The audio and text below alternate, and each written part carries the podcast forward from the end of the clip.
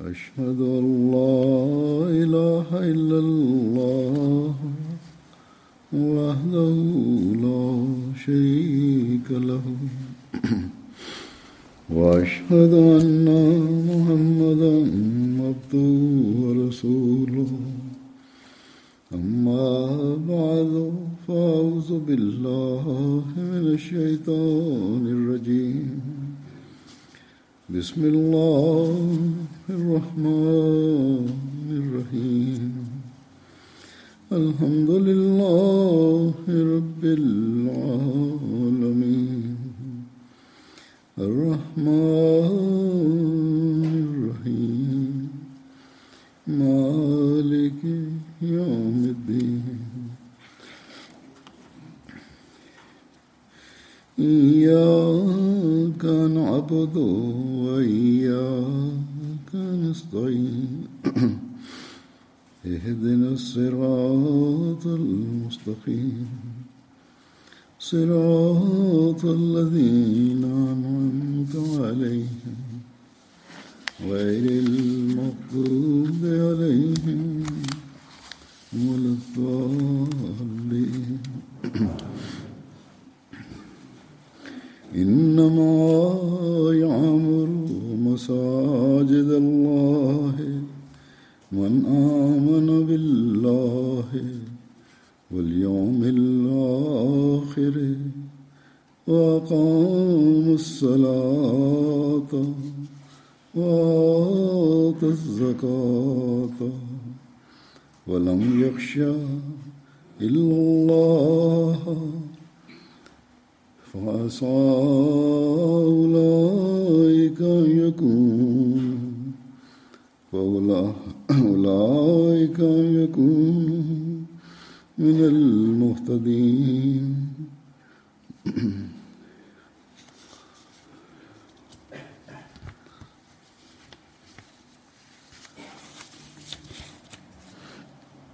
لقد وفق الله تعالى الجماعة الأحمدية في فرنسا لبناء مسجد آخر بعد مدة طويلة. في مدينة ستراسبورغ هذه يقيم عدد كبير من الأحمديين الجدد وغير الباكستانيين بفضل الله تعالى. بل إن 75% من الأحمديين هنا من غير الباكستانيين ومتقدمون بفضل الله تعالى في الإخلاص والوفاء. على كل حال قد وهب الله تعالى لهم مسجدا هنا.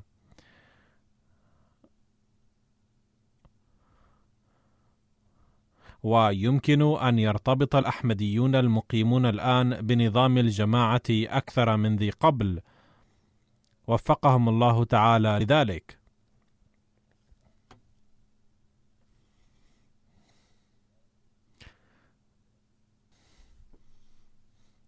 لقد بين الله تعالى في الآية التي تلوتها عليكم مزايا الذين يبنون المساجد ويعمرونها أنهم يؤمنون بالله تعالى أي هم يوقنون يقينا كاملا بأن الله تعالى هو مصدر كل قوة ومالك لها وكل ما سواه فان وباطل. فلإحراز هذا الإيمان من الضروري جدا أن ينيب المرء إليه ويعبده.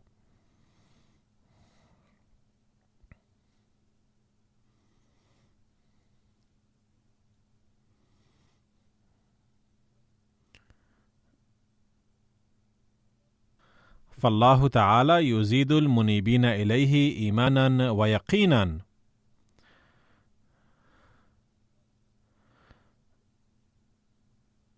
ثم بين الله تعالى أن من مزايا بناة المساجد أنهم يوقنون بالآخرة.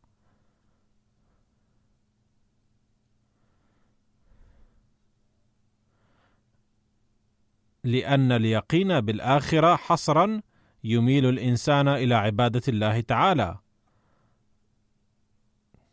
أي العبادة التي تصدر لنيل رضوانه تعالى خالصة.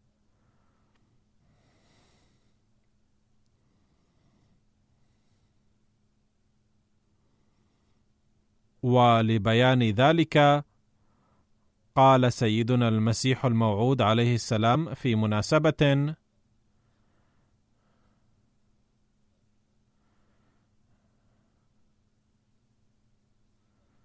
إن فائدة الإيمان بالآخرة أنه يكسب معرفة الله تعالى.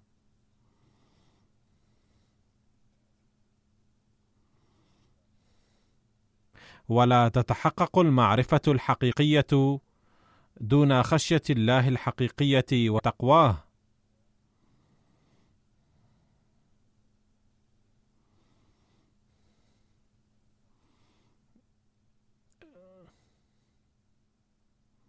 تذكروا أن بنشوء الوساوس عن الآخرة يلقى الإيمان في خطر.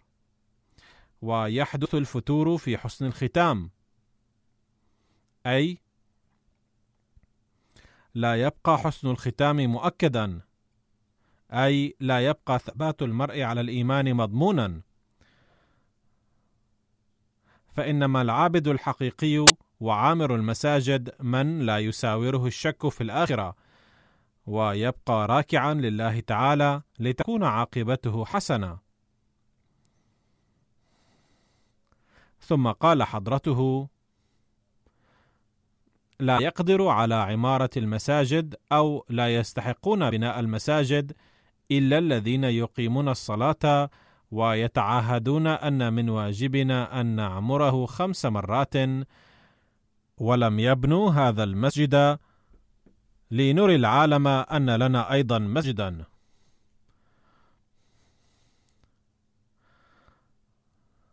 فقد قال الله تعالى هنا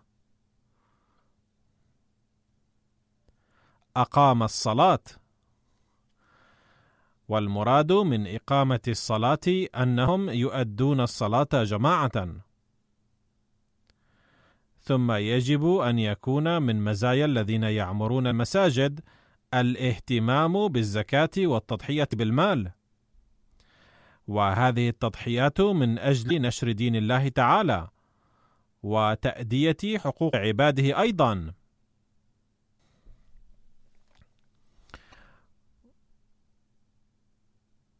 وكل ذلك لتزداد خشية الله تعالى في قلوبنا وبذل قصارى جهودنا لنيل رضوان الله تعالى.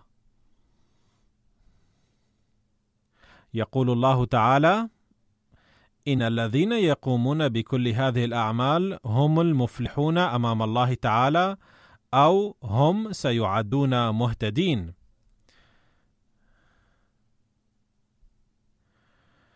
اذا يجب على المبايعين الجدد والقدامى وتقع المسؤوليه أكثر على القدامى وخاصه القادمين من باكستان أن يعتنوا أكثر.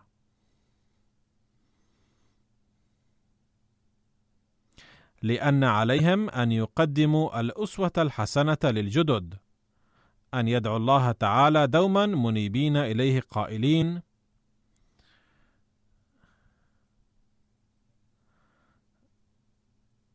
ربنا وفقنا بعد بناء هذا المسجد لأن نعمره بهذا التفكير محرزين الأعمال بهذا الحكم الرباني واكتبنا من الذين يهتدون واجنبنا أن ندمر دنيانا وعقبانا بعدم الاتصاف بصفات عامري المساجد هذه نتيجة ضعفنا وتقصيراتنا. واعصمنا من الضلال رحمة بنا وثبتنا على الصراط المستقيم وأبق نياتنا نقية وحسنة دوما ووفقنا لأداء حقك ونشر رسالة دينك في هذه المنطقة واتخاذ بناء هذا المسجد وسيلة لتبليغ الإسلام بحسب ما قال مبعوثك المسيح الموعود عليه السلام واجعلنا بفضلك مصداق قول نبيك الحبيب صلى الله عليه وسلم.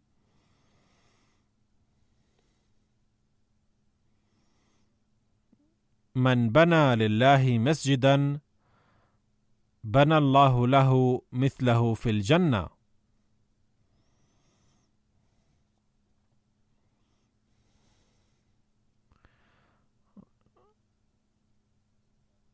وأنزل علينا أفضالك دوما بجعلك إيانا مؤمنين حقيقيين.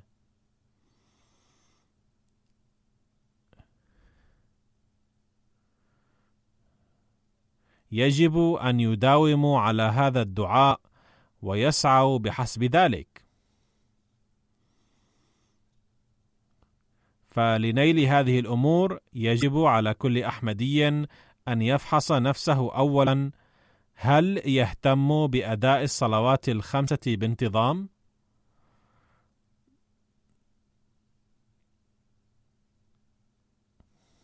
ثم يرى هل يهتم بأدائها جماعة؟ إذ لا يكفي مجرد بناء مسجد فهو غير كاف لبناء بيت في الجنة.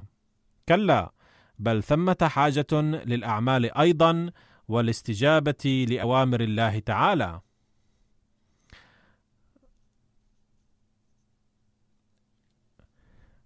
فالمسلمون يبنون آلاف المساجد كل سنة.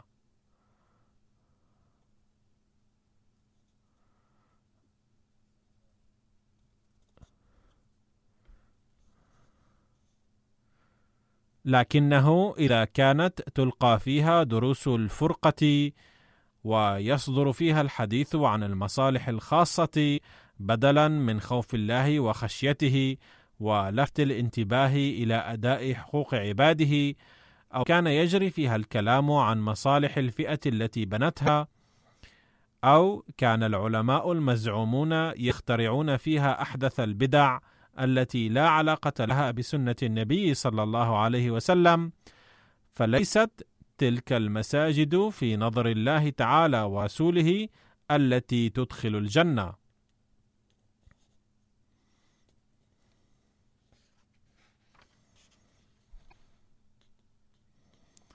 فأداء حق المسجد واتخاذه وسيلة لدخول الجنة وبناء البيت في الجنة مقابل بناء المسجد مسؤولية جسيمة. ويجب على كل أحمدي أن يدرك هذه المسؤولية ثم يعمل بها ويسعى لأداء حقها. ثمة حاجة لإدراك ما علمنا الخادم البار للنبي صلى الله عليه وسلم في هذا العصر كيف نصبح مسلمين حقيقيين ونؤدي حق عبادتنا ومساجدنا وحقوق خلق الله تعالى والعمل به. عندها يمكن أن نقول إننا آمنا بالله إيمانا كاملا ووثيقا ونؤمن باليوم الآخر إيمانا كاملا ونقيم الصلاة ابتغاء رضوان الله تعالى ونضحي بأموالنا لأداء حقوق عباد الله.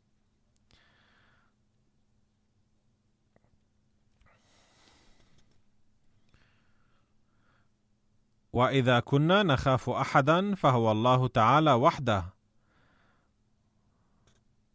وإن خشية الله تعالى وحدها في قلوبنا لأننا نحبه ولا نخاف أي كائن مادي ولا نحبه كما نحب الله تعالى. ونحن نضحي بمصالحنا المادية من أجل إيماننا وديننا. الآن سأقدم لكم بعض النصائح التي أسداها لنا سيدنا المسيح الموعود عليه السلام لنكون أحمديين حقيقيين وعبادا حقيقيين لله تعالى. يقول حضرته إن كل القوى والقدرات التي آتانا الله إياها من الأيدي والأرجل والعيون واللسان وغيرها من الأشياء ليست لنضيعها بل لتنميتها وهي تتحقق بتعديلها واستعمالها الجائز.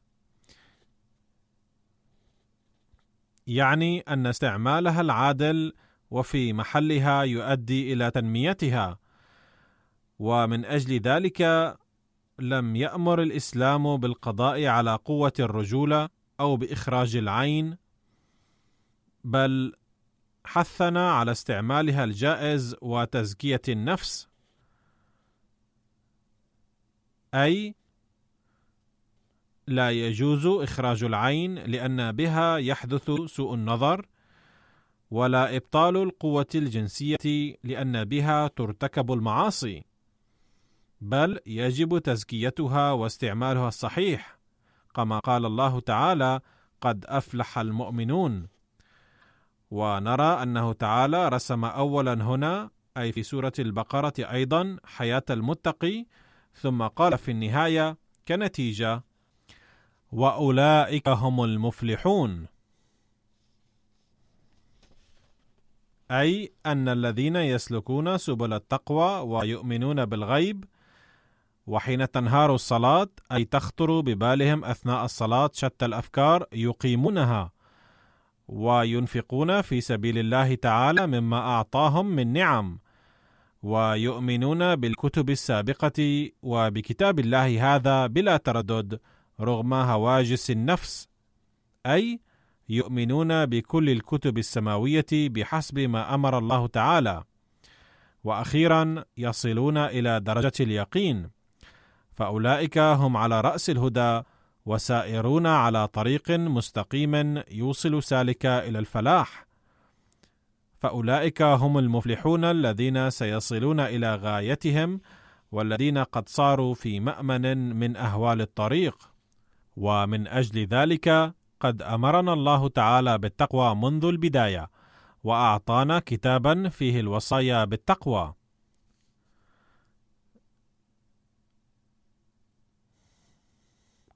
لذا على جماعتنا أن تجعل أكبر همها التفكير فيما إذا كانوا من أهل التقوى أم لا. يجب أن يفوق هذا الهم كل همومهم الدنيوية الأخرى. كيف يتأكد الإنسان هل هو يتحلى بالتقوى أم لا؟ ومن هم المتقون؟ فقد قال عليه السلام بيانا لذلك نجد في كلام الله تعالى أيضا أن المتقين هم أولئك الذين يمشون بحلم ومسكنة أي يتحلون برفق وتواضع كبيرين ولا يتكلمون بكلام ينم عن الزهو والغرور بل يكون حديثهم كحديث الصغير مع الكبير. علينا أن نعمل دوما ما فيه فلاحنا. إن الفوز بقرب الله تعالى ليس حكرا على أحد وإنما يريد التقوى الخالصة.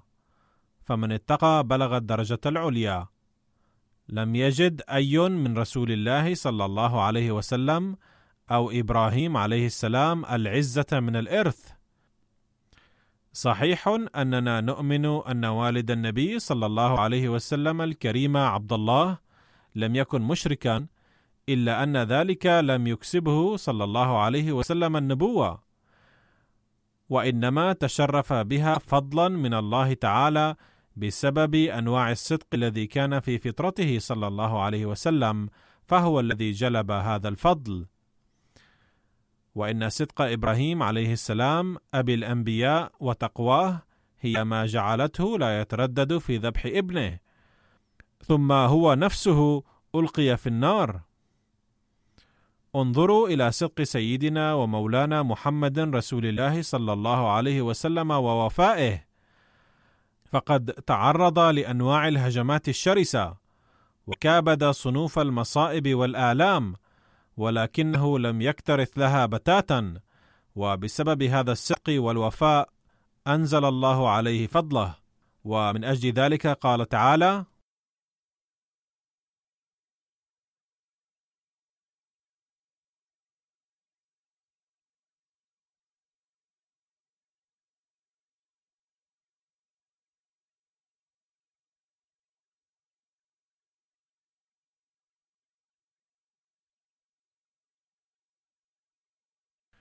فإذا كنا نريد أن يتقبل دعاؤنا أمرنا بالصلاة على النبي صلى الله عليه وسلم لذلك. ولا يمكن أن تصل السماء الأدعية الخالية من الصلاة على النبي صلى الله عليه وسلم. ولا يمكن أن يحرز الإنسان النجاحات. فلتحسين مستوى العبادات ولنيل قرب الله تعالى لا بد من الصلاة على النبي صلى الله عليه وسلم والذي يصلي على النبي صلى الله عليه وسلم سيضع أمامه أسوة النبي صلى الله عليه وسلم أيضا حتما. ما هو مستوى عبادته؟ وماذا نصح به أمته؟ قال صلى الله عليه وسلم قرة عيني في الصلاة. ثم لأداء حقوق الخلق أيضا ضرب نموذجا يصعب العثور على أمثلته. لم يبال بنفسه كثيرا. وإذا كان لديه واد من المال وزعه وكلما سأله سائل لم يرده صفر اليدين ابدا. وإضافة إلى ذلك كانت يده تظل مستعدة لمساعدة خلق الله تعالى كل حين. والمصلي كلما يصلي على النبي صلى الله عليه وسلم واضعا أسوته صلى الله عليه وسلم أمام عينيه يسعى للعمل بها. وإذا كانت هذه حالتنا فسوف يتقبل الله تعالى أدعيتنا بسبب إظهارنا الحب لنبيه الحبيب وعبده العزيز وبسبب صلاتنا عليه صلى الله عليه وسلم.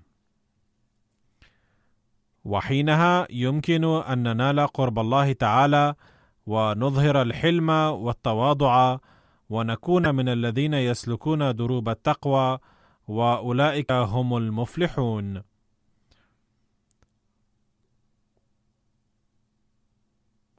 قال المسيح الموعود عليه السلام في مناسبة بأنه لو كنا فقط نعمل بالكلام فلا فائدة فالتقوى ضرورية للفتح. وإذا كنتم تريدون الفتح فكونوا متقين. والتقوى هي التي تهب المرء معرفة الله تعالى وتجعله يعمل بأحكامه تعالى. ثم قال المسيح الموعود عليه السلام وهو يبين حقيقة الصلاة وماهيتها وكيفية الصلاة الحقيقية. كثير من الناس يقرون بوجود الله تعالى باللسان ولكن إذا فحصتموهم لوجدتموهم ملحدين لأنهم عندما ينشغلون في مشاغل دنيوية ينسون غضب الله تعالى وعظمته تماما. لذا من الضروري جدا أن تطلبوا المعرفة من الله بالدعاء لأن اليقين الكامل لا يتسنى بغيرها. بل يتأتى حين يعلم المرء أن في قطع العلاقة بالله تعالى موتا.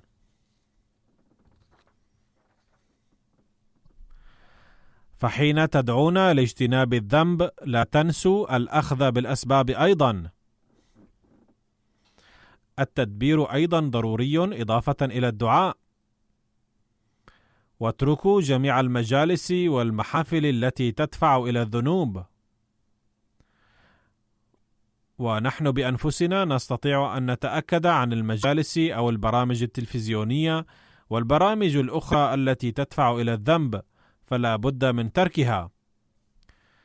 وإلى جانب ذلك استمروا في الدعاء لأن الله تعالى بفضله يوفق لتركها. واعلموا جيدا أن الخلاص من الآفات التي تحل بالإنسان نتيجة القضاء والقدر مستحيل ما لم تحالف المرء نصرة الله تعالى وعونه. الصلاة التي نصليها خمس مرات كل يوم تتضمن أيضا إشارة إلى أنه لو لم ننقذها من الأهواء والأفكار النفسانية لن تكون صلاة حقيقية ابدا. ليس المراد من الصلاة أن ينقر المرء نقرات أو يؤديها تقليدا وعادة فقط بل الصلاة ما يشعر به القلب وتذوب الروح وتخر على عتبات الله بالهيبة. على المرء أن يسعى جاهدا لخلق الرقة فيها قدر استطاعته ويدعو بالتضرع ليزول التجاسر والذنوب الكامنة في نفسه. هذه صلاة تكون مباركة. ولو ثابر عليها المرء لرأى أن نورا سينزل على قلبه ليلا أو نهارا ويقل تجاسر النفس الأمارة التي تأمر بالسوء.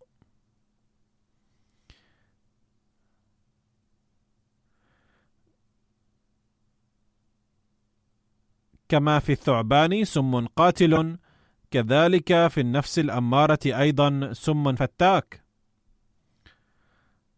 والذي خلقه هو الذي يملك علاجه أيضا. أي الذي خلق هذا السم هو الذي يملك علاجه أيضا. لذا ينبغي أن نطلب منه فضله لاجتناب السيئات والذنوب. ثم قال المسيح الموعود عليه السلام في أهمية الصلاة الصلاة مخ العبادة ولا يمكن أداء حق العبادة من دونها. لذا يجب أن نعلم بأنه لأداء حق العبادة لا بد من اتخاذ الطريق الذي علمنا الله تعالى إياه. فللصلاة هناك بعض المتطلبات والشروط التي تحقيقها ضروري. ويجب أن ينتبه المرء في الصلاة أنه واقف أمام الله تعالى بكل أدب وأن يكون متواضعا ومركزا كل التركيز وطالبا أفضله. قال المسيح الموعود عليه السلام وهو يوضح هذه الحالة فكرت ذات مرة ما الفرق بين الصلاة والدعاء؟ وقد ورد في الحديث الشريف الصلاة هي الدعاء والصلاة مخ العبادة. إذا كان دعاء الإنسان مقتصرا على الأمور الدنيوية فقط فهذه ليست صلاة. يدعو الإنسان ويأتي المسجد للصلاة ويبدأ يصلي الصلوات الخمس ويكثر من الدعاء ويبتهل. ولكن للأمور الدنيوية فقط فهذه لا تسمى صلاة. ولكن عندما يريد أن يلقى الله ويجعل مرضاته عز وجل نصب عينيه ويقوم في حضرة الله تعالى بالأدب والتواضع والفناء طالبا رضاه عندها يعد مصليا. إن حقيقة الدعاء هي التي تتسبب في تقوية العلاقة بين الله والإنسان. وهذا الدعاء يكون سببا للحصول على قرب الله تعالى وينهى الإنسان عن المنكرات.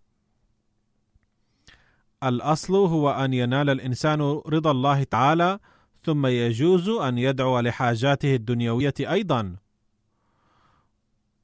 ادعوا لنيل رضا الله تعالى ثم ادعوا للحاجات الدنيوية لأنها أيضا لا تتحقق إلا بفضله تعالى.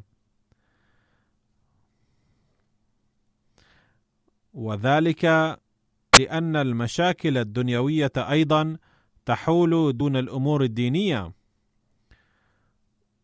وتكون خاصة حجر عثرة في زمن عدم النضج.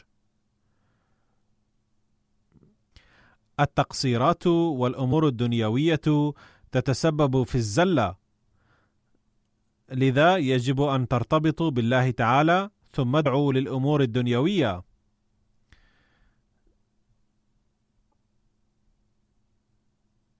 إن كلمة الصلاة تدل على الحرقة.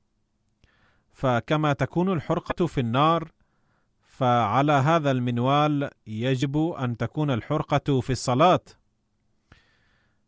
عندما يصل الأمر إلى حالة كحالة الموت عندها تسمى الصلاة.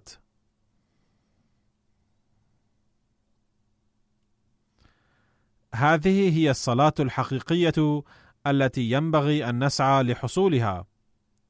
وفقنا الله تعالى لذلك. آمين. ثم وضح المسيح الموعود عليه السلام في موضع تذكروا تذكروا إن كنتم تدعون الإيمان فلا بد من أداء الصلوات ومن الخطأ أن يدعي المرء الإيمان بأداء ثلاث صلوات أو أربع صلوات كما يفعل بعض الناس. لأن أصل الإيمان هو الصلاة. وإذا لم يكن للشجرة جذور وساق فهي مجوفة سيلقيها الهواء البسيط على الأرض. قال عليه السلام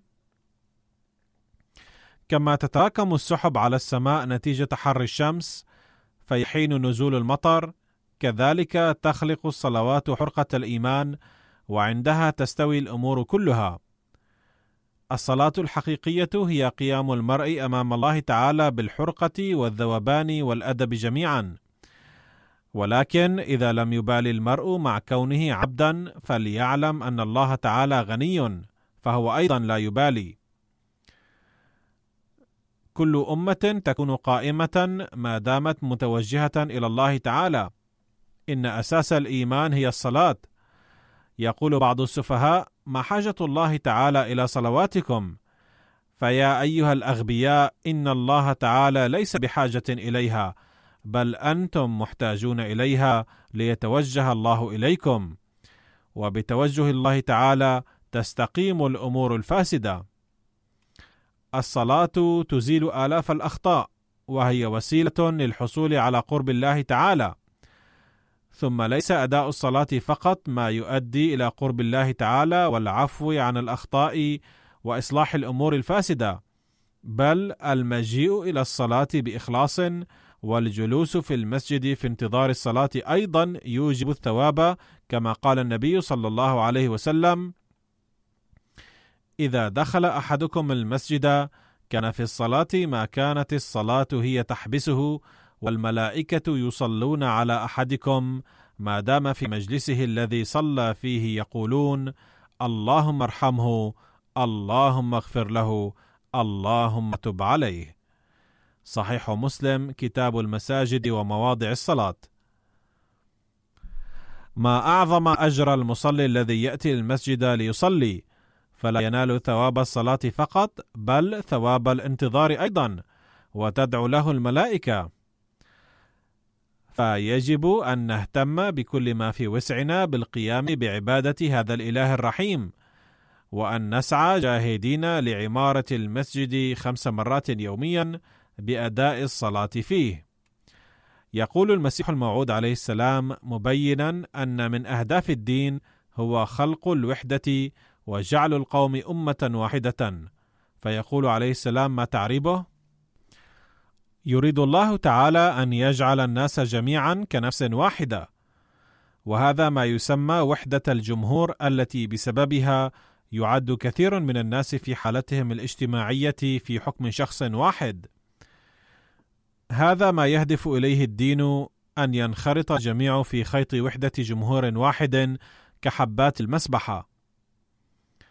الصلوات التي تصلى جماعة إنما هي لتحقيق الوحدة ليصبح المصلون كلهم موجودا واحدا. والأمر بالوقوف معا هو ليسري نور من كان يملك قدرا أكبر منه إلى الضعيف ويقويه. وكذلك سن الحج للغرض نفسه. فلتحقيق وحدة الجمهور هذه وبقائها أمر الله تعالى أن يصلي أهل الحارة خمس صلوات جماعة في مسجد الحارة ليتبادلوا الأخلاق وتجتمع الأنوار وتزيل الضعف وينشأ الأنس والتعارف المتبادل. التعارف شيء مستحسن لأنه يؤدي إلى ازدياد الأنس الذي هو أساس الوحدة. إن العدو المعروف لدى المرء أفضل من الصديق غير المعروف بكثير. لأنهما إذا تقابلا في بلد أجنبي نشأ في القلوب أنس بسبب التعارف. والسبب في ذلك أن البغض وهو نزعة مؤقتة يزول عند الابتعاد عن أرض الضغينة ويبقى التعارف قائما. والأمر الثاني هو أن يجتمع الناس في مسجد جامع يوم الجمعة لأن اجتماعهم على هذا النحو كل يوم متعذر. لذا أمر الله تعالى أن يجتمع الناس من المدينة مرة في الأسبوع ويخلق التعارف والوحدة. أما في هذه المجتمعات إذا كانت المسافات بعيدة فإن المراكب والمطايا متيسرة. فمن كانت لديه المرافق مهيئة فلا يصعب عليه المجيء إلى المسجد كل يوم. فإذا كان المرء ينوي حضور المسجد فإن مجيئه إليه بنية عمارته سهل. ومن كان يسكن بعيدا ولا يستطيع الحضور كل يوم فلا بد له من الحضور يوم الجمعة. يتابع المسيح الموعود عليه السلام قائلا فبذلك يصيرون كجسد واحد يوما من الأيام. ثم سن الله تعالى العيدين بعد عام وأمر أن يجتمع الناس من القرى والمدينة ويصلوا معا ليزداد الأنس والتعارف وتنشأ وحدة الجمهور. ثم حدد يوما واحدا مرة في حياة المرء للاجتماع على المستوى العالمي ليجتمع الناس جميعا في ميدان مكة أي من كان قادرا على الحج فيحج. فبذلك أراد الله تعالى أن يزداد الأنس والألفة المتبادلة بين الناس. ثم يقول عليه السلام عن المعارضين من المؤسف أن المعارضين لا يدرون ما أقوى فلسفة الإسلام أي أن معارضي الإسلام لا يدركون الحقيقة ويعترضون على العبادات والصلوات الخمسة ويقولون ما الهدف منها وما الهدف من العبادة الأسبوعية والأعياد وغيرها. يقول المسيح الموعود عليه السلام الأحكام التي تأتي من الحكام الماديين يمكن للإنسان أن يتهاون فيها اما التهاون في أحكام الله والإعراض الكلي عنها لا يمكن بأي حال؟ هل من مسلم لا يصلي العيدين على الأقل؟ فالفائدة لهذه الاجتماعات هي أن تؤثر أنوار المرء في غيره وتقويه. اللقاءات المتكررة تفيد في كل الأحوال. اذا الإيمان الحقيقي هو أن يحضر المرء المسجد خمس مرات يوميا للصلاة جماعة. فما دام الله تعالى قد هيأ لكم مسجدا فلا بد لكم أنتم الذين تتمتعون بمرافق السفر من تقديم نموذج لمشهد الوحدة فيه. فعليكم أن تعمروه مستفيدين من فضل الله تعالى عليكم. والله تعالى رؤوف ورحيم فقد سخر الملائكة كما قلت انفا للدعاء للذين يلتزمون بالصلوات الخمسة. وكما هو معلوم أن ثواب الصلاة جماعة أكثر من صلاة المرء وحده بسبعة وعشرين مرة. فلو لم نقدر أفضل الله تعالى هذه على الرغم من كوننا قادرين على الاستفادة منها فهذه شقاوة كبيرة. إذا هذا الأمر يهيئ لكل أحمدي وقفة تأملية وعليه أن يسعى بكل جهده لعمارة المسجد. يقول المسيح الموعود عليه السلام يا من تحسبون أنفسكم من جماعتي إنكم لن تعدوا من جماعتي في السماء إلا إذا سرتم في دروب التقوى حقا وصدقا فأدوا صلواتكم الخمس بخشية وخضوع كأنكم ترون الله تعالى وأتموا صيامكم بصدق القلب لوجه الله تعالى وكل من وجبت عليه الزكاة فليؤدها وكل من وجب عليه الحج فليحج ما لم يكن هناك مانع. افعلوا الخيرات على أحسن وجه واتركوا الشر كارهين إياه. اعلموا يقينا أنه لن يصل إلى الله عمل خال من التقوى. كلما تعرضتم لضرر فإنما هو بأيديكم أنفسكم وليس بأيدي الأعداء. ولو زالت كرامتكم الأرضية كلها لوهب الله لكم كرامة في السماء لا تزول ابدا. فلا تخذلوه. إنكم جماعة الله الأخيرة. فقوموا بأعمال صالحة تكون قمة في كمالها. كل من يتكاسل فسوف يطرد من الجماعة كشيء رديء وسوف يموت بحسرة ولن يضر الله شيئا.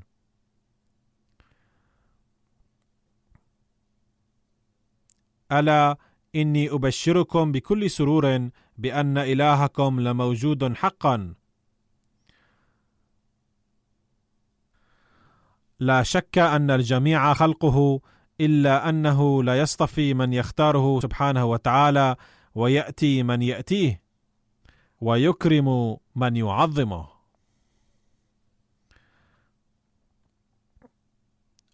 ندعو الله تعالى أن يوفقنا للازدياد في الإيمان وأداء حق العبادة ولإنشاء العلاقة مع الله تعالى. مدركين الحرقة والألم في كلمات المسيح الموعود عليه السلام ويوفقنا لعمارة المساجد دائما.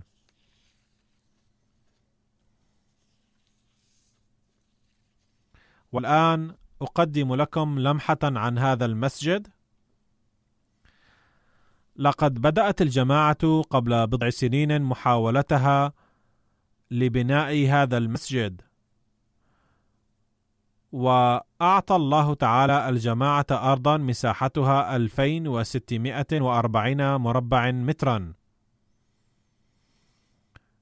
كانت هناك بناية ذات ثلاث طوابق موجودة على هذه الأرض سلفا بالإضافة إلى قاعة كبيرة. وقد أخذت جماعة فرنسا بعض الدين من المركز لشراء البناء. ويقول أمير الجماعة أن هذا الدين تم تسديده بكامله تقريبا إلا خمسين ألف يورو. كانت للبلدية بعض التحفظات وقد تم الموافقة عليها في جلسة مع أعضائها. وعرض رسم المبنى في الاجتماع مع رئيس البلدية وقبل بفضل الله تعالى. وبالنظر إلى الرسم قال المهندس أن هناك حاجة لمليون يورو لبناء هذا المبنى. وقد وعد مجلس خدام الأحمدية في فرنسا بتسديد هذا المبلغ. ولكن اكتمل بناء المسجد ب 530 ألف يورو بفضل الله تعالى. وقد ساهم مجلس خدام الأحمدية ب 300 ألف يورو. أما المبلغ الباقي فقد دفعتها الجماعة. ويقول مجلس خدام الأحمدية بأنهم سوف يدفعون بقية المبلغ أيضا مع أنهم قد دفعوا من قبل وسيدفعون البقية أيضا بإذن الله تعالى. ولكن يجب ألا يبقى بقية أفراد الجماعة محرومين من هذه البركة. لقد اكتمل بناء هذا المسجد والآن ينبغي على لجنة إماء الله ومجلس أنصار الله أن يأخذوا على عاتقهم مسؤولية بناء مسجد آخر ويجب أن يبنوا مسجدا آخر هنا في فرنسا خلال ثلاث سنين القادمة ويجب أن يتحمل هذه المسؤولية لجنة إماء الله ومجلس أنصار الله معا.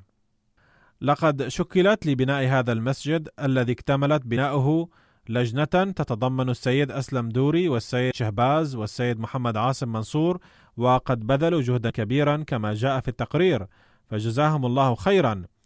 هذا المسجد يتسع ل 250 مصل من حيث القانون وبحسب حساب البلدية وهناك مكان لإيقاف 50 سيارة. المبنى يتضمن مكتب الجماعة ومكتب لجنة إماء الله ومكتبة للرجال والنساء والحمامات. وبالإضافة إلى ذلك هناك قاعة كبيرة مستخدمة كموقف السيارات تسع ل 125 فردا إذا أريد استخدامها في حالة طارئة. كان هناك مبنى موجودا سابقا يحتوي على 15 غرفة وتم ترميمه وهو صالح للاستعمال الآن. يقع المسجد على بعد 15 كيلومترا تقريبا من مدينة ستراسبورغ. هذه المسافة ليست بطويلة حتى يصعب على المصلين حضور المسجد بل يمكنهم أن يأتوا بكل سهولة. المساحة المسقوفة للمسجد والقاعات هي 303 أمتار مربعة. المبنى يشمل منزلا للداعية ودار الضيافة ذات أربع غرف. لم يسمح لنا ببناء القبة الرسمية غير أنه سمح ببناء قبة إلى الجانب الأيمن من المسجد وارتفاعها ثمانية أمتار وتبدو جميلة جدا وتشكل جزءا من المسجد. وفي المسجد محراب بل كل ما يلزم مسجدا. وقد كتبت بعض العبارات في شكل دائري. ندعو الله تعالى أن يبارك في المسجد من كل النواحي والجوانب ويبارك في أموال أعضاء مجلس خدام الأحمدية ونفوسهم الذين قدموا التضحيات لبناء المسجد. ولكن يجب الا يقتصر الأمر على التضحيات المالية فقط بل ندعو الله تعالى أن يوفق الجميع لإدراك روح عمارة المسجد كما ندعوه سبحانه وتعالى أن يرتفع مستوى عبادة أعضاء خدام الأحمدية وبقية أفراد الجماعة.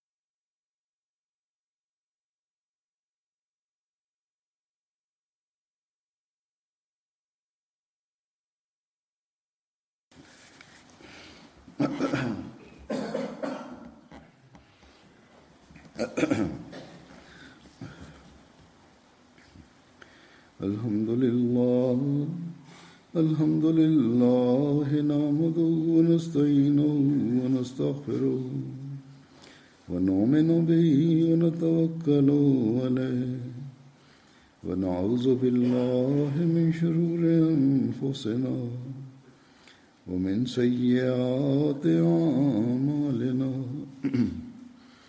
من يهده الله فلا مضل له ومن يضلله فلا هادي له. ونشهد أن لا إله إلا الله ونشهد أن محمدا عبده ورسوله. عباد الله رحمكم الله. إن الله يأمر بالعدل والإحسان وإيتاء ذي القربى وينهى عن الفحشاء والمنكر والبغي يعظكم لعلكم تذكرون. اذكروا الله يذكركم. وادعوه يستجب وادعوه يستجب لكم ولذكر الله أكبر.